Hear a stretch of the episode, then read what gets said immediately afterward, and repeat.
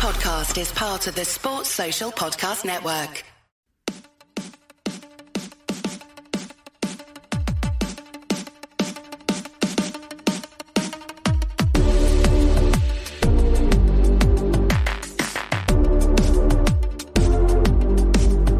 And welcome back to the Rock Shock Podcast. I'm your host, Andy Mitz. Today, we are starting our season previews for all of the conference opponents for the Kansas football team this year. To do that, we are actually just going to go in order that we have them in the conference schedule. So to do that today, we start with the Baylor Bears, and I have Kendall Kaut of Our Daily Bears coming back to the show. Kendall, how are you doing today? Doing well, Andy. Always a pleasure to be on with you. Yeah, it's always great to have you. It's nice being back in the Kansas City area, getting to talk with someone who's local, because it's absolutely fantastic to not have to worry so much about time zones and all that fun stuff. So, but Kendall, I did want to go ahead and jump right in with these Baylor Bears, because last season was the first season with new coach Dave Aranda. Obviously, the COVID year kind of made it difficult to take too much from that last year's team. But what were the main takeaways that you were able to take from what happened last year and how that team kind of finished out the year? Sure. Great way to start, Andy. I think it's easy to maybe divide football in two halves with Dave Aranda. Dave Aranda is a defensive mastermind. I think he coaches football for the Kansas City listeners in kind of that Andy Reid style in reverse, or a Bill Belichick style. Dave Aranda is very involved in the defense. He has a defensive coordinator, Ron Roberts, who was with him at some previous stops. And Dave Aranda focuses on that side of the ball, kind of like Andy Reid with the Chiefs, where very involved in the offensive game plan, then defensively. Steve Spagnuolo can do what he wants to do. Andy Reid's going to talk to Pat Mahomes during those breaks, maybe look at a challenge while the defense is playing. So defensively, Baylor last year more than exceeded expectations with some of the losses on the defensive line. Offensively, expectations were not met, which is why Larry Fedora is no longer the offensive coordinator. Yeah, which is kind of weird. I mean, obviously, like, 1 year in a kind of a COVID year, you would almost think that it'd be a gimme year for pretty much everybody. But so what was it that was just so poor about the way that Larry Fedora ran the offense and he ended up getting, canned after that one season with Aranda? Sure. So there are a lot of rumors that came out about that season, Andy, and I'm pretty plugged into the basketball program from covering them. I covered the Final Four in person. I wrote a book about Baylor winning the basketball title, how they drew it up, available on Amazon. Some say you're racist if you don't buy a book about largely black men and one white basketball player achieving their dreams. But that aside, Andy, I think the rumors were kind of all over the place. Some people said, was Larry Fedora all the way there? Did he, not work enough hours? I'm not in that locker room. I'm not at those practices. I have nothing myself to verify that.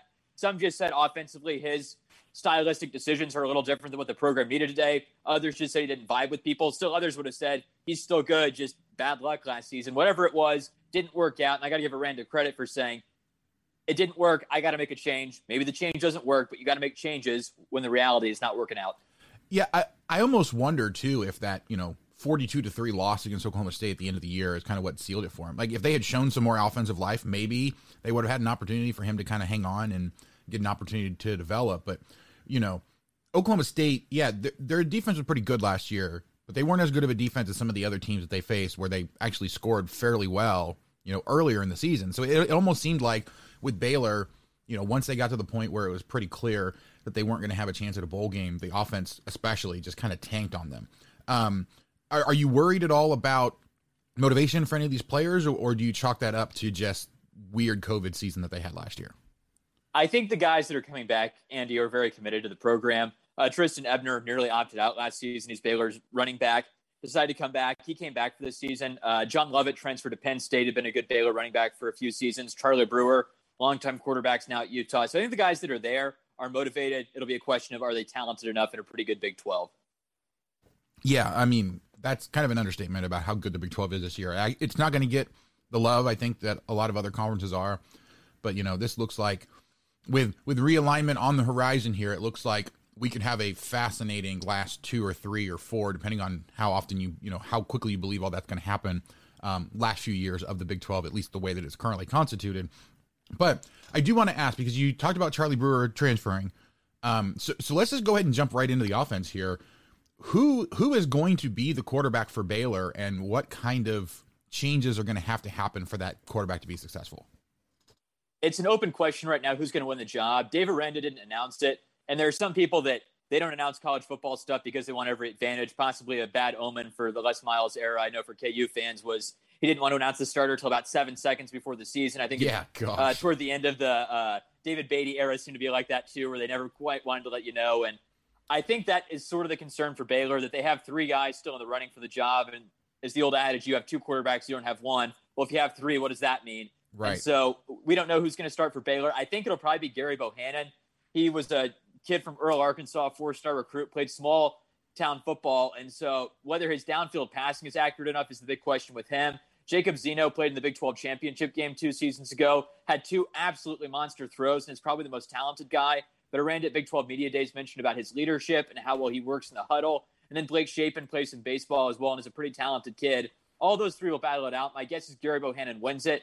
And then in the future, they got a kid named Kyron Drones, who was really good in Texas, not ready to take the job now, but in kind of a Star Wars omen where the Emperor says, you know, one day Lord Vader will be more powerful than either of us. They said we couldn't get that nerdy, Andy. We did it for the people. One day Kyron Drones will be a better quarterback than all three on the roster.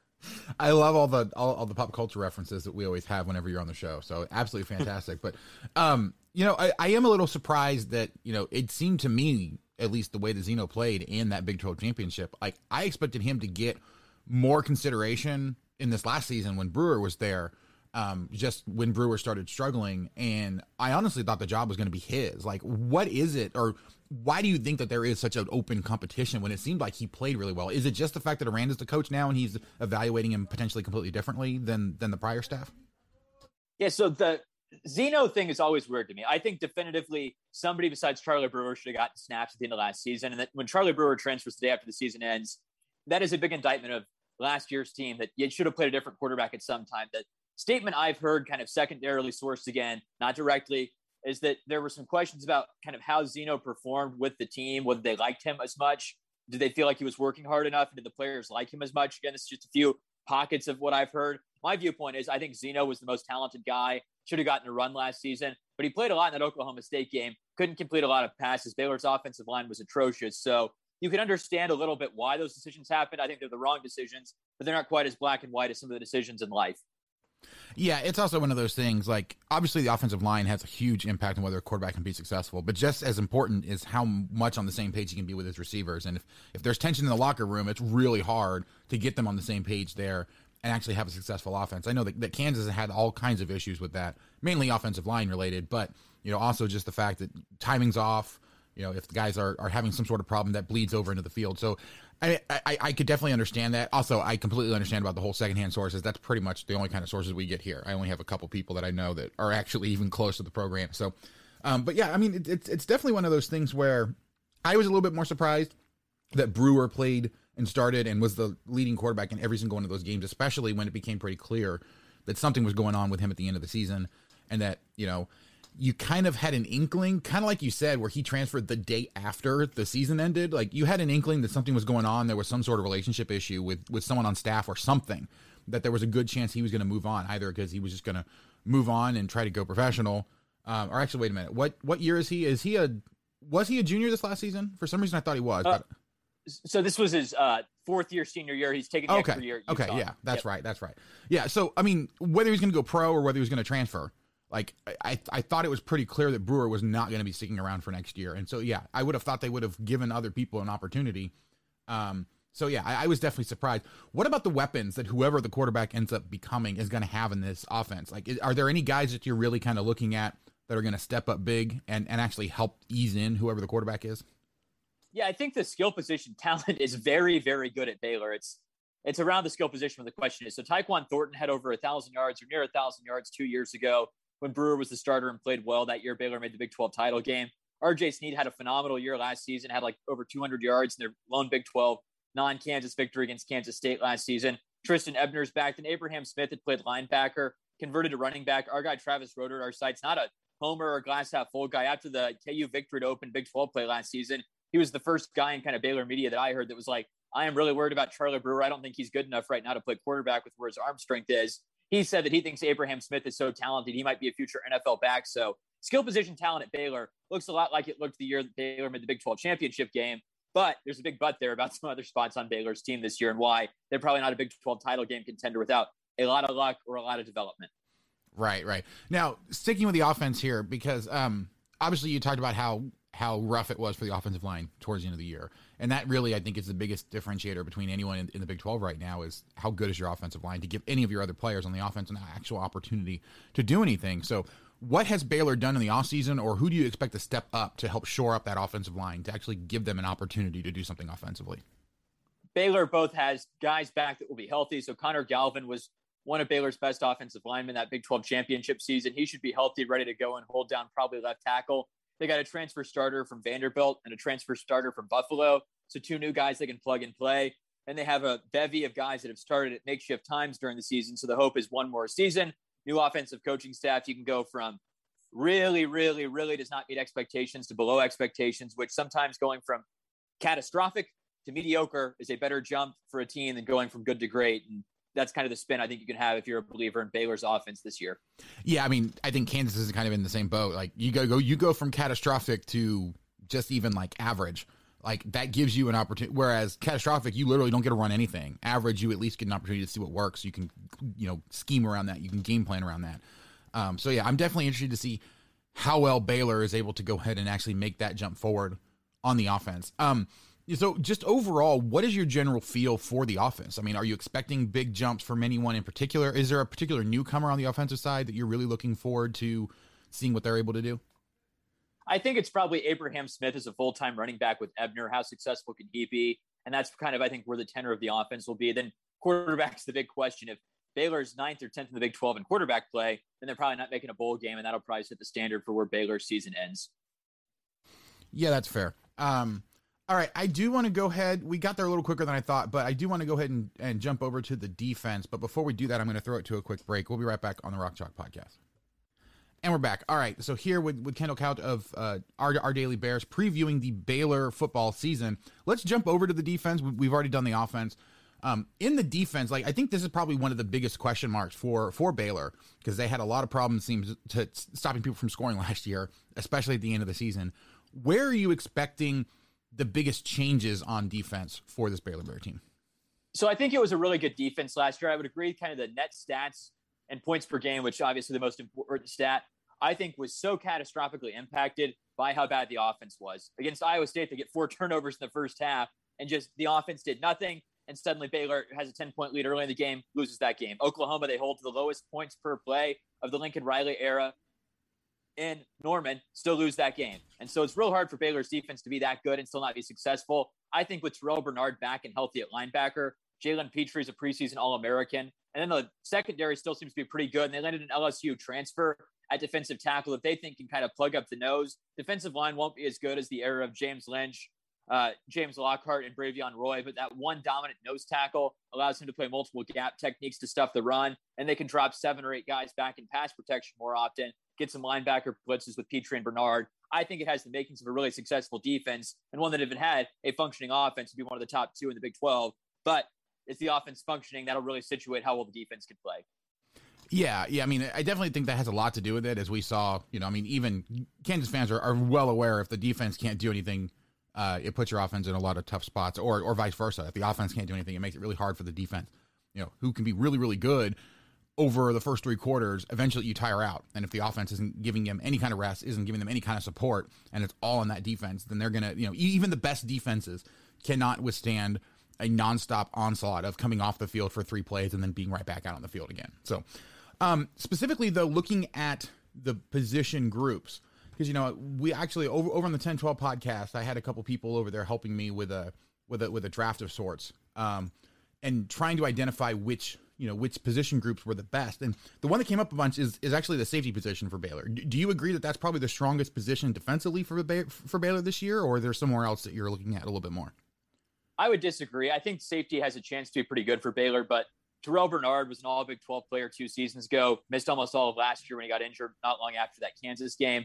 Jalen Petrie could be an All-American at the end of the season in his 5th year at the program, played at an all-Big 12 level last year. Then Dylan Doyle transferred from Iowa. His speed isn't quite there, but I think this season with Petrie and with Bernard healthy all year can focus on stopping the run. He's a great tackler. Father fired at Iowa after kind of that scandal about what had gone on as him as the weight lifting instructor, the strength coach, but a really good linebacker. So I think that trio provides a pretty good linebacker core. So I would elevate that position a little bit more above safety, but JT Woods is very quick. Chris Miller will play in the secondary as well. Raleigh Texada at cornerback. They have a really good secondary, good linebackers. I think with Ika at defensive tackle. That's a good group as well. So I think the defense is really good. It's just, oh man, that offense, I know I keep coming back to it, but yeah, if you're like, well, if this defense is that good, then why are you kind of predicting we're going to predict Baylor to be when that question comes?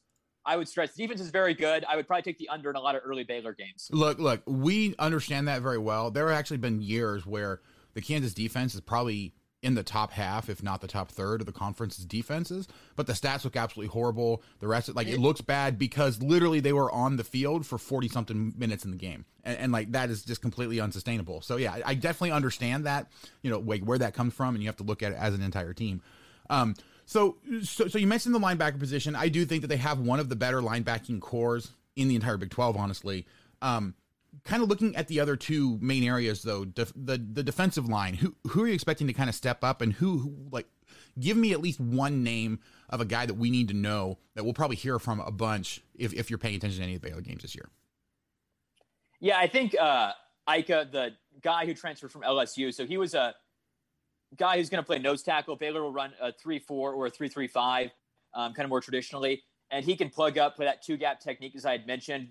They rave about him all the time. Anytime you see a press conference with Baylor guys, they're like, this guy's built different. This guy's so fast. He gets to the quarterback all the time. You might say, oh, Baylor's offensive line leaves a little bit to be desired, but they weren't talking this way about anybody last season. I think he's the most likely Big 12 breakout candidate. I think there's a good chance he's the Big 12 defensive newcomer of the year, regardless of how bad or how well the season goes. That's fair. I mean, there's definitely a lot of interesting candidates for that because there's a bunch of other defensive players that are transferring in across the entire Big 12, but I do agree with you kind of seeing what he was able to do at LSU in the amount of time that he had and then transferring over. Like, I think he comes into a perfect position where he's going to be able to step up and is going to be able to kind of lead that group and accumulate a lot of stats and put himself in that position to kind of get those postseason accolades. To round it out on the defense, what about the cornerback positions? We talked about the safeties, but the rest of that defensive secondary, as a lot of Kansas fans know, you can have really, really good safeties, but if your corners get burnt all the time, it doesn't really matter. Sure. So Raleigh Texada is a really good cornerback. His brother had played at TCU a few years back. Some of the advanced stats graded him out very, very highly. He can kind of be a shutdown corner. JT Woods, I mentioned at safeties, one of the better safeties in the league and has played for a long time. So it's a good secondary. If the defensive line can get pressure outside of just Ika being kind of a two-gap technique guy that'll stop anybody else from coming, that'll be a good spot for them. I think they can hold up pretty well. So they have the making of a Big 12 defense and get them to a Big 12 championship game. Other side of the ball does not have the talent to get him there unless they kind of shock my mind. But that side of the ball looks really, really good. Yeah. Okay. Well, so enough on the defense. Let's jump over to the special teams actually, because I know that there was a few questionable special teams plays last year. Yeah. Not only with Baylor, like around the conference, it seemed like there was a lot of teams that had problems with that. So what is different about special teams this year? Are you expecting that to take a step forward? I don't know that I would. I think that Tristan Ebner being back as a fifth-year senior and that maybe being a focal point for him, that he's not going to maybe play running back as much with Abraham Smith, could do better in kick returns and punt returns. Baylor's had the weirdest stretch of punt returns over the last several years where for a while they were just letting the ball hit and bounce wherever it may because they were fumbling so many punt returns. So that is another group that we talk about going from catastrophic to mediocre would be a pretty nice step. Some lists have Ebner is a possible All-American as a punt returner and kick returner. Maybe he achieves that, but special teams probably isn't a strength for Baylor, but maybe it's not a net negative overall. Yeah. I mean, that really, I think that's the best you can hope for, unless you're a team like Kansas State, where like special teams is your bread and butter, where you get a whole bunch from it. Like, I think that's really, you just want to make sure that special teams doesn't like destroy the team for you. So they already have the defense that potentially could, or I'm sorry, the offense that potentially do that for them this year. So they don't need a second phase of the game doing that. All right. So let's run through the schedule real quick and actually take a look and see kind of what we think is going to happen with this particular team. I have my own thoughts about how good Baylor is going to be this year, but I'm definitely interested in getting kind of your thoughts because you're a lot closer to the program than I am. We're actually just going to go ahead and start and group all of the non-conference together. I realize that BYU game isn't until October 16th, but I think they're the only ones that really don't have that non-conference all at the beginning. So looking at Texas State versus Texas Southern, and then kind of in the middle of the schedule, that marquee non-conference game against BYU. I mean, any of those games have you particularly worried other than, of course, the BYU game, because BYU should be pretty good this year. Yeah, you've said it exactly right. If Baylor loses to one of the Texas teams that might be in the next iteration of whatever conference Baylor ends up in, hopefully not, then I would be very worried. So I think 2-0 against that duo and then the BYU game probably leans BYU, but is a winnable game with what BYU lost. But still, I would lean BYU in that one.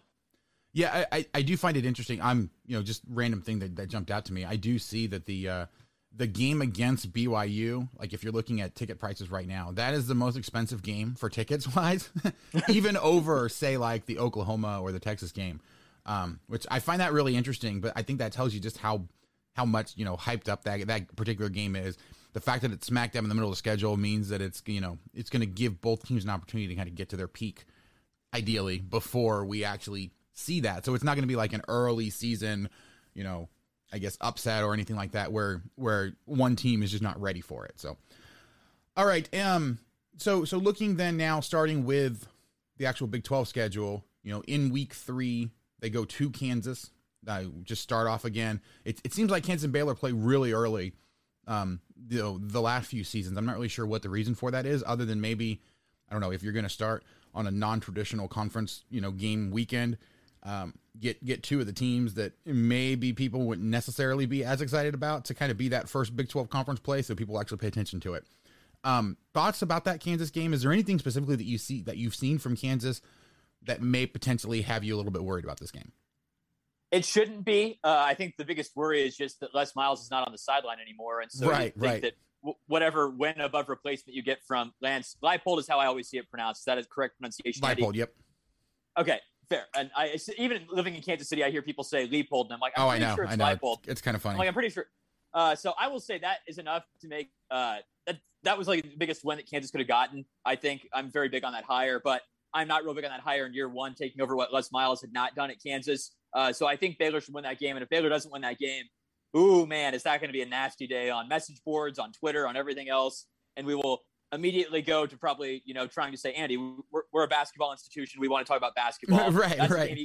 You can't be losing if you're Baylor this year. You know, it's actually kind of funny because I do think actually the story about that will be determined not even by what Baylor does prior to that, but what Kansas does against Coastal Carolina the week before. If Kansas goes out, you know, to Coastal Carolina and is competitive in that game and then wins a close one against Baylor, I mean, yes, immediately people are going to say, oh my gosh, you have no business losing that game. But I do think by the end of the season, especially if the rest of the season goes fairly well for Baylor, that people could potentially forgive that.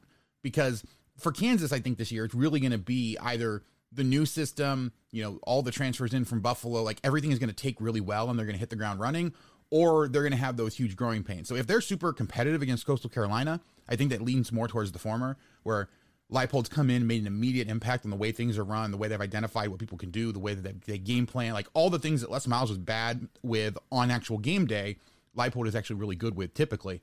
And so if that game prior is competitive, I do think maybe Baylor fans won't necessarily be as happy with it, but I do think kind of if you take a step back and try to look at it objectively, it would at least be excusable if Kansas can be competitive against Coastal Carolina.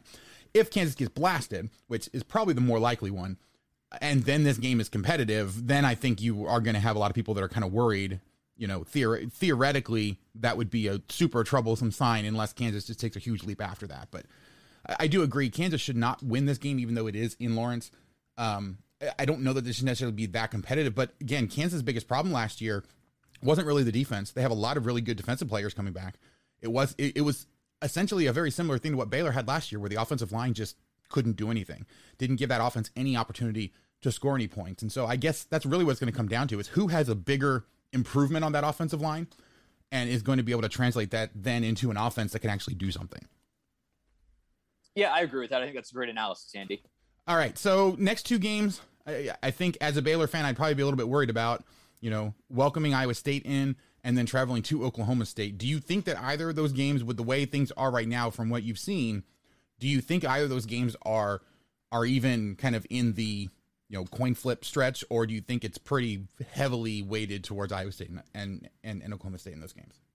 I do not think they're a coin flip stretch, but I think that it's possible Baylor could beat Iowa State if some things break right. I guess what I say it's possible is the Baylor's played Iowa State very close the last few years, beat them 2 years ago, played them close the year before that. Played a lot closer game than they should have with the abilities those teams had in the final records. And the other thing you look at with Iowa State is all across that Matt Campbell era, they played a lot better at the end of the season than they have at the beginning, it seems like. So catching them early, maybe you get an advantage there. There was a huge fiasco 2 years ago about Baylor not giving up tenths to Iowa State in the heat. So I think there's a chance Baylor beats Iowa State, but I would probably say Iowa State's a 75% favorite, and I'd probably put Oklahoma State at 85% if we're throwing out random guesses of a guy wearing a Hawaiian shirt on a Sunday in August. Right. Well, I mean, and obviously it doesn't help that the Oklahoma State game is at, you know, is down in Stillwater, so that doesn't necessarily help. I also just think that, kind of like what you said, that Baylor, I think, in general, teams tends to match up a lot better against Iowa State. Kind of like how Kansas, for the longest time, matched up really well against TCU. For whatever reason, those games were always a lot closer than they should have been, with the exception of a couple games that we won't talk about. You know, so like I definitely do think the fact that it's at home, it's, you know, it's the home conference opener, that unless they just lose to Kansas the week before, like, they're going to be fired up for that game. It's going to give them an opportunity to kind of make some noise early in the season to show that they are a lot more improved than they, you know, than a lot of people seem to think that they are. So I do think that there's an opportunity for them in that particular game. I do, though, think that Iowa State is a little bit better than even most people are actually giving them credit for. So, I mean, I think that Iowa State has a chance to actually win the conference this year and potentially make the playoff if they can get past that Oklahoma game. So we'll have to see, you know, how that actually happens. This is definitely a game that Iowa State has no business losing, though, if that's what their designs are for the season. So, all right, next three games. The West Virginia, and then there's the game against BYU, which we kind of already talked a little bit about, but if you have any other thoughts about that, before the bye week where they then play Texas and then go to TCU. Any of those four games, anything jump out to you about those? I think that West Virginia is a winnable game, but West Virginia to me is the most unknown Big 12 team. Like, I think you can make a case that West Virginia and Neil Brown's next season could be the third best team in the league. I think you can squint and say maybe they'll finish ninth in the league. I think they have by far the biggest kind of delta for what their season will be. Texas, I'm not going to say anything nice about them. Maybe the SEC will say something nice about Texas. So I doubt it. I'm not going to talk about them. I hope they lose every game. If I am credentialed and I'm at an event where I have to vote on Texas players, I will objectively vote on accomplishments and will not hold that against Texas. But any other scenario, I'm going to hold it against Texas. So I hope they lose. I hope the game is canceled. I hope the Big 12 says the game is actually going to be played in Alaska, and Baylor can play in Waco, and we're going to simulate Texas's performance. I don't care about that. I will not give real answers about Texas. I don't care for their people. That's my answer there. And then BYU is a tough game. So that's a tough stretch. I think TCU is a slight favorite, at least in that game. A little bit unknown with them. I think there's a case for TCU making the Big 12 championship game. So I would put TCU as the favorite in that contest as well. Yeah, I actually think that TCU, it's all going to depend on their quarterback. You know, if Max Duggan has a really great year, that team could, you know, finish second or third in the conference. If he struggles a little bit, which he's shown to do at times, and gets into his head a little bit too much, then, you know, TCU, I could see finishing all the way down in 7th or 8th. Now, I think part of that is just because of how tightly grouped that middle of the conference is. So, like, it doesn't take much to go from 3rd in the conference all the way down to 8th. But I definitely do think that TCU is one of the better teams in the Big 12 this year, or at least should be one of the better teams in the Big 12 this year. And so, you know, unless Baylor takes a huge jump forward, I think it's going to be difficult for them to win more than one of those four games.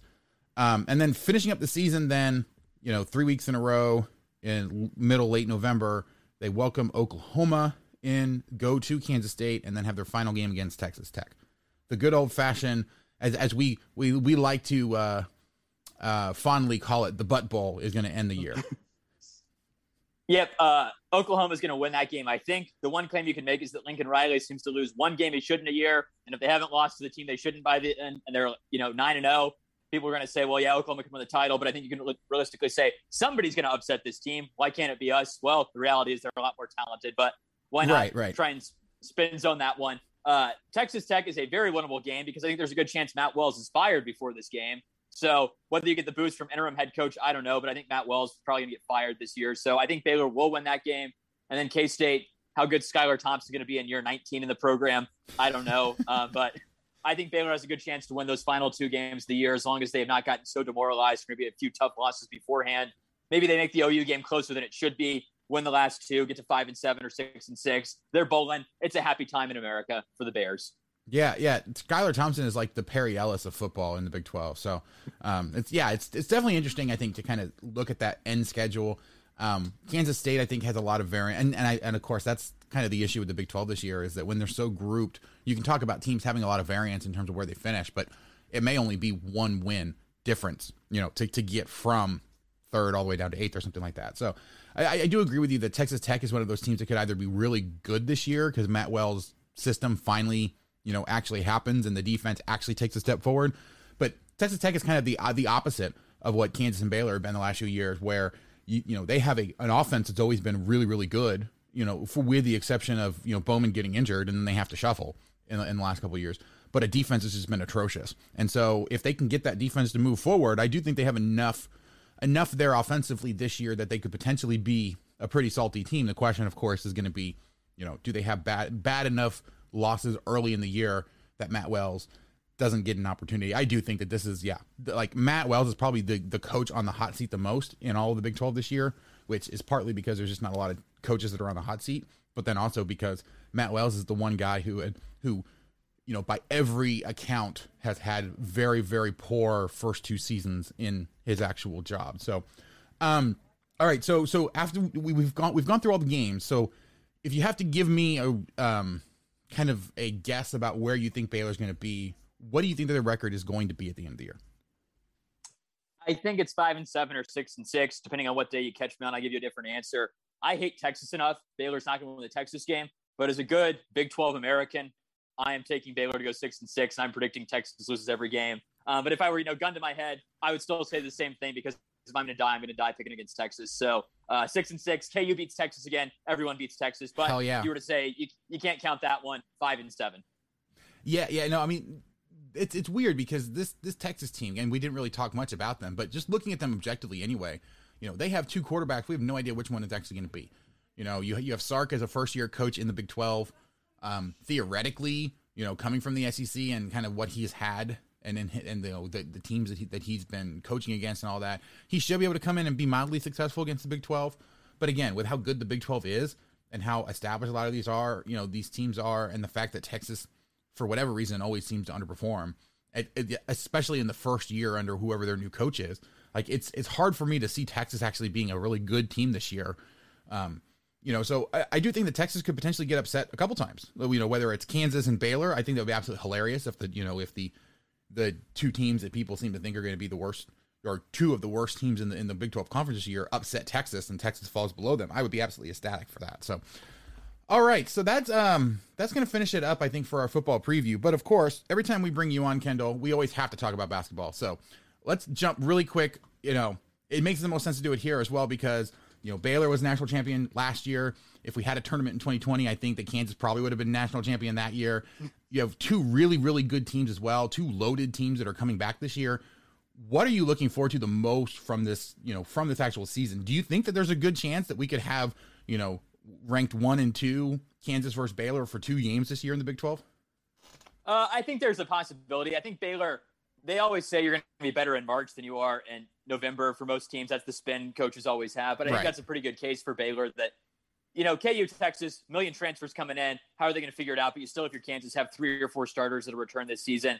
If you're Baylor, Matt Meyer, Adam Flagler, Jonathan Chamwa-Chachu are going to play a lot more minutes. They have a 5-star Kendall Brown who played at Sunrise Christian down in Wichita. So real good team. I think they're better than Texas. I think KU is better than Texas. And I hope with the officiating the Big 12 deserves, Texas Tech can be better than Texas. So I think Big 12 lies 1 and 2. I think ultimately, though, Gonzaga and UCLA are probably the most talented teams on paper, but they don't play the games on paper, and all they play on paper are the lawsuits that hopefully Texas will be facing. So hopefully Baylor and Kansas could both be in the Final Four. Yeah, that would be awesome. I mean, I do think that the Big 12 is going to have a lot of really good basketball teams again this year, like they do every single year. I do think that, Gonzaga and UCLA are going to get a lot of the hype coming into the basketball season, but I do think as we get further and further into Big 12 play, that both Kansas and Baylor are going to kind of, establish themselves and really show how good they are. I do think, though, that there's some other good Big 12 teams that could jump up there as well. So, I don't think it's a guarantee that Kansas and Baylor are 1 and 2 in the conference. Baylor did lose some very key pieces to that title run that they had last year.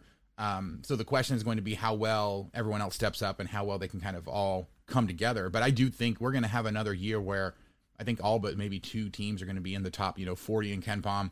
It's going to be another phenomenal season for the Big 12. I think that's what pisses me off the most about this, OU and Texas leaving is not the fact that, it's going to destroy the football side of the conference and it's going to cause a lot of problems and the conference itself may not survive it. I think we're going to lose probably the best basketball conference that we, have seen in a really, really long time. Everyone talks about how good the ACC is or how good the Big 10 is, but the Big 12 hands down has been the best, the most consistent, the most balanced conference in the last 10 years in the Ken Pom era. And so I that's what I'm going to miss the most about once everything happens here. But I do know that there are tons of good basketball schools that are in this conference that just don't get their due. So hopefully the biggest thing to come out of this is that wherever all of our teams end up, they actually start getting the respect that they deserve when it comes to their basketball teams. I agree with that. And if we all end up in the Big East and basketball only, there'll be no doubt we'll say they just play basketball a little bit differently on the East Coast. And the Catholic plus Baptist plus Kansas, they play a little differently. Hopefully we add Gonzaga, and then we can say, I'm sorry, in the SEC, they don't play hoops quite like we do on the East Coast. Right, exactly. All right, Kendall, thanks for joining me today. Where can people find your work online? They can find me on Twitter if they want to see me fight with Texas fans, which seems to be my main occupation now, at Kendall Kaut. It's lots of fun. Thank you. I appreciate that. And it is quite a time, Andy. And then I'm ourdailybears.com. And if I am on Facebook, don't add me because that website is a hellhole. I definitely agree with that. All right. Well, that is going to do it for us today. Kendall, thank you so much for joining me. Thank you guys so much for listening. If you haven't already, please go out wherever you get your podcasts, whether it's Apple Podcasts, Spotify, Stitcher, any of the other million apps that are out there. Just search for Rock Chalk Podcast so you can subscribe to get every episode as soon as it comes out. We really do bring the podcast to you guys to get you all the information you need in as entertaining a way as possible. So if you ever have any comments, questions, suggestions, people you want to try to interview, anything like that, just leave me or just contact me by email at rockchalkpodcast@gmail.com or on Twitter at rockchalkpod. We are on the Anchor platform, so if you wanted to leave us a voicemail to get your voice on the show, you can do that by going to anchor.fm/rock-chalk-podcast/message, and I promise we'll get you on the show as long as you're not completely inappropriate. We also are now just launched the new Big 12 network, the 10-12 network. We have a bunch of great shows covering all of the conference, so I highly recommend you check out any of the other podcasts that are on the network. We'll have links to all of them in the show notes. I appreciate you guys coming. Thank you so much for listening. We will catch you guys next time on the Rock Chalk Podcast.